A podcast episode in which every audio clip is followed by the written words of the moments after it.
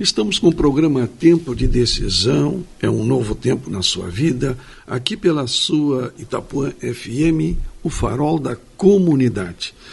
Nós, hoje, no programa de hoje, vamos falar sobre Davi Salete, viu? Uhum. Principalmente uma passagem que influenciou toda a sua vida, quando ele se apaixonou por uma mulher que era casada, né, Salete? Davi, que foi rei de Israel, nós estamos no livro de 2 Samuel. Todos os líderes de Israel foram se encontrar com Davi em Hebron. E Davi fez um acordo sagrado com eles e eles o ungiram rei de Israel. A partir daí, Davi venceu muitas batalhas, sempre um grande vencedor. Davi era muito admirado pelo povo, mas lá no capítulo 11 tem uma história que nós vamos conversar com os ouvintes no programa de hoje na primavera seguinte, diz aqui, época do ano em que os reis costumam sair para a guerra, Davi mandou que Joabe, uhum. os seus oficiais e o exército israelita fossem atacar os inimigos, Salete. Eles venceram os amonitas e cercaram a cidade de Rabá. Mas Davi ficou em Jerusalém. Ele não foi junto com os soldados. E uma tarde, Davi se levantou depois de ter dormido um pouco, e foi passear no terraço do palácio. Dali ele viu uma mulher muito bonita tomando banho. Aí ele mandou que descobrissem quem era aquela mulher e soube que era Batseba, filha de Eliã, esposa de Urias. Então Davi mandou que alguns mensageiros fossem buscá-la. E eles a trouxeram, Salete. E Davi teve relações com ela. Batseba tinha justamente terminado o seu ritual mensal de purificação. Ela voltou para casa e mais tarde Salete descobriu que estava grávida e mandou um recado para Davi contando isso. Que coisa, né, Salete? E Davi cometendo um erro tão grande, já que Urias era um dos melhores soldados do, do, do, do Davi, homem de confiança, e ele cometeu esse erro tão grande, né, Salete? A Bíblia diz assim, ó: aquele que está de pé, veja para que não caia. E ainda diz assim: todos pecaram e carecem da glória de Deus. Então todos nós somos tentados, e Davi foi tentado. E aí de, é uma decisão nossa, livre-arbítrio, de conceder à tentação ou uh, suportar, é resistir à tentação. E quem nos faz resistir à tentação é o nosso convívio com Deus. E a Bíblia diz ali em Samuel, 2 Samuel 11, que era o tempo em que os reis costumavam sair para a guerra, mas Davi não foi. Não foi. Ele estava desocupado. Estava desocupado. Desocupado, inclusive espiritualmente. A gente até pode ter um descanso físico, férias, quem não precisa, mas jamais um descanso espiritual. E aí Davi sabia que Urias morava do lado da casa dele, sabia que Urias tinha Betseba, que era sua esposa, e por ele estar desocupado espiritualmente, ele permitiu que a tentação tomasse conta dele. Ele olhou para a mulher, os olhos vieram a, a, fizeram um pensamento e ele chama a Batseba para. Naquela época, infelizmente, as mulheres não tinham poder de dizer não para os seus maridos, quanto mais para o rei. É verdade. Era uma situação que ela estava uh, num conflito ali. Situação né? delicada. Delicada para Batseba também. O, rei mandou chamar ela. Chama nessa... ela e ela recém tinha ficado menstruada, tanto que diz que tinha passado o tempo da purificação, né? Uhum. Então ela já tinha esses dias, ela, ela estava fértil, e aí ela concebe, né? E o rei agora tem um baita de um problema, porque ele a, a gravidez evidenciaria o pecado do rei. É verdade, o pecado do rei. Então o que, que aconteceu? Davi então mandou chamar Urias, então, né, para que viesse falar com ele, Salete. E Urias veio, então, chegou, Davi perguntou a ele, né, se as tropas estavam bem, como estava indo a guerra, Depois ele disse o seguinte para Urias, nós estamos aqui no capítulo 11 do livro de 2 Samuel, segundo Samuel. Vá para casa, ele disse para Urias, e descanse um pouco. Urias saiu e Davi mandou levar um presente à casa dele. Mas Urias não foi para casa. Em vez disso, dormiu no portão do palácio, junto com os guardas do rei. Quando Davi soube que Urias não tinha ido para casa, perguntou-lhe: Você acaba de voltar depois de ter ficado fora muito tempo. Por que não foi para casa? Olha o que Urias respondeu, Salete. Os homens de Israel e de Judá estão longe na frente de batalha e a arca da aliança está com eles. O meu comandante, Joabe, e os seus oficiais estão acampados ao ar livre. Como poderia eu ir para casa, comer e beber e dormir com a minha mulher? Juro por tudo que é sagrado que nunca poderia fazer isso. Então Davi disse: Fique aqui o resto do dia, amanhã eu o mandarei de volta. É, na verdade, Urias procedeu como Davi deveria ter procedido como rei ungido por Deus. A, a estratégia de Davi era: chama Urias, ele dorme com a mulher e a gravidez passa a ser de Urias. De Urias, é o verdade. filho passa a ser de Urias. Um plano perfeito, né, Salete? Mas Deus tinha em Urias um servo fiel. E ele diz, eu acho maravilhoso Urias, ele diz, como é que eu vou ficar com os meus, com a minha mulher, comer e beber, se os meus soldados estão em frente de batalha? Eu vou ficar aqui com eles. Ele era líder. Ele era um líder, ele ficou e ele, por isso ele era respeitado. Ele era um dos melhores comandantes de Davi. Uhum. E ele fez exatamente o que Davi deveria ter feito: estar com os seus soldados. Em vez disso, Davi infelizmente ficou no palácio e ficou ocioso e ficou uh, disposto ao, às tentações do inimigo de Deus, o que realmente se efetivou. E aí o plano de Davi foi por terra. Foi por terra. Inclusive ele embebedou Urias na noite seguinte para que ele fosse para casa, né?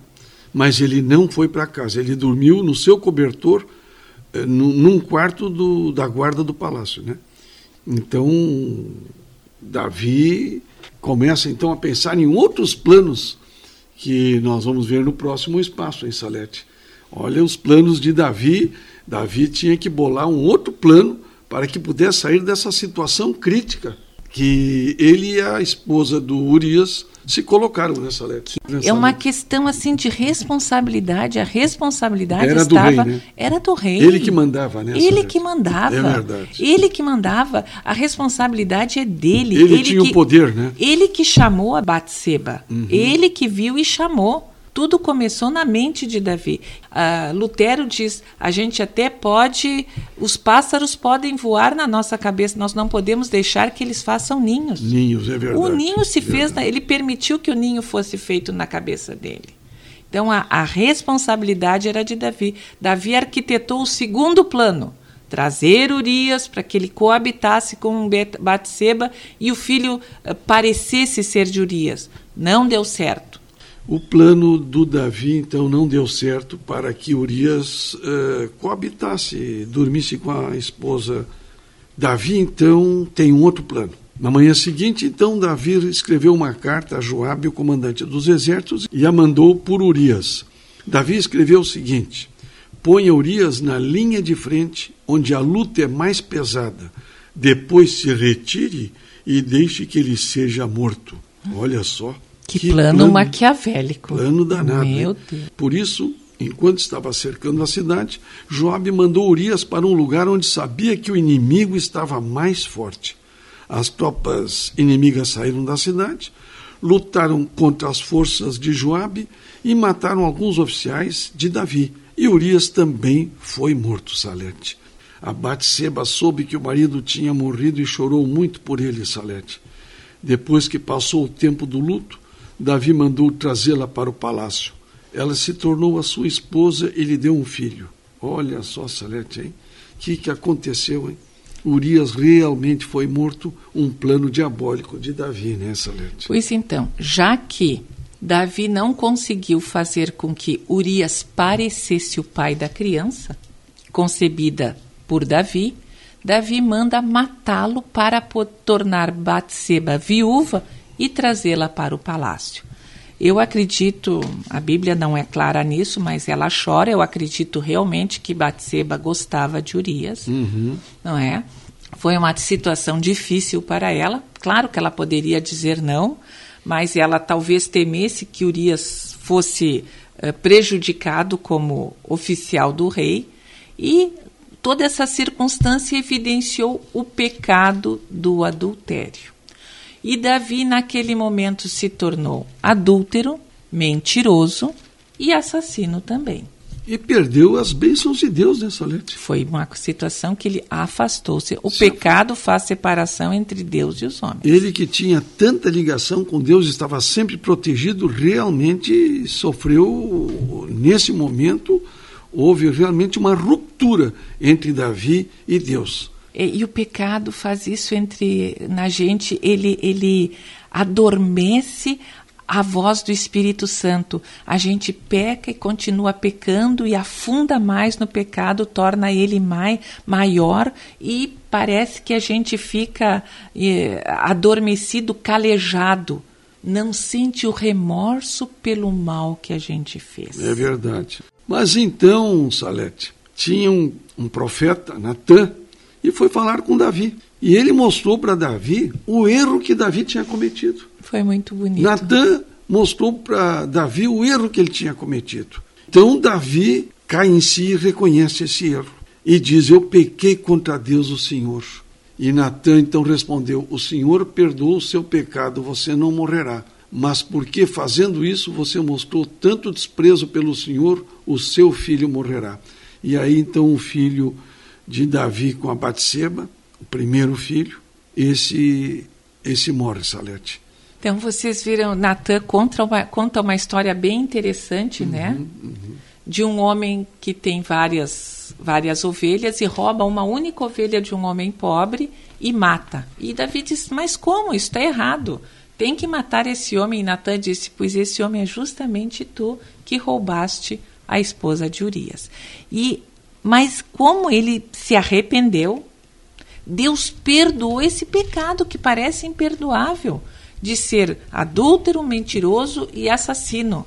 Mas Deus perdoa quando há um arrependimento sincero, mas existe uma consequência. E a consequência, neste caso, é a morte desse primeiro filho entre Davi e Batseba. Ao sétimo dia, essa criança nasce e acaba morrendo a história está aí, nós estamos aqui quase encerrando essa história, nasce então um outro filho nessa uhum. Vem o um segundo filho. Então Davi consolou a sua esposa Batseba, teve relações com ela e ela deu à luz um filho a quem Davi deu o nome de Salomão. Deus amou o menino e mandou que o profeta Natã lhe desse o nome de Deus amou o menino. Que é Salomão. Deus amou o menino que é Salomão. Então vem Salomão, que depois se torna um homem dos mais sábios né, da época, né, Salete? O mais sábio. O mais sábio da época, Salomão, e se torna rei também, né, Salete? Esse período da história de Davi, queridos ouvintes, está repleto de significação para o pecador arrependido é uma das ilustrações mais flagrantes que nos são dadas das lutas e tentações da humanidade, do arrependimento genuíno para com Deus e da fé em nosso Senhor Jesus Cristo. Milhares de filhos de Deus, quando traídos pelo pecado e prontos a entregar-se ao desespero, têm se lembrado como o arrependimento e confissão sincera de Davi foram aceitos por Deus, não obstante sofrer ele pela sua transgressão, e estes também se revestiram de coragem para arrepender-se e procurar novamente andar no caminho dos mandamentos de Deus, Salete. Isso. Importante essa história para que a gente possa refletir que o arrependimento vale a pena a gente se arrepender. Né, Sempre Deus nos acolhe. Nos acolhe, Tanto... não nos abandona nem numa situação tão difícil como essa, né? Tanto que depois Davi, apesar de todos esses pecados enormes, pelo seu arrependimento, pelo retorno ao relacionamento com Deus, ele é conhecido como o homem segundo o coração de Deus. Quem quer que com fé aceite as promessas de Deus, Salete, encontrará perdão. Amém. Essa que é a verdade. O, o Senhor nunca lançará fora uma alma arrependida, Salete. Ele fez essa promessa em Isaías 27, capítulo 27, verso 5. Apodere-se da minha força e faça paz comigo. Sim, faça paz comigo. Deixe o ímpio o seu caminho e o homem maligno os seus pensamentos, e se converta ao Senhor que se compadecerá dele, torne para o nosso Deus, porque grandioso é em perdoar. Isaías 55, verso 7, Salete. Amém. Que coisa linda, né? Deus é um Deus de salvação, Salete. De perdão. De perdão. De recomeço. De recomeço, de recuperação. Deus nos resgata. Essa é que é a verdade. Estamos encerrando o tempo de decisão, um novo tempo na sua vida.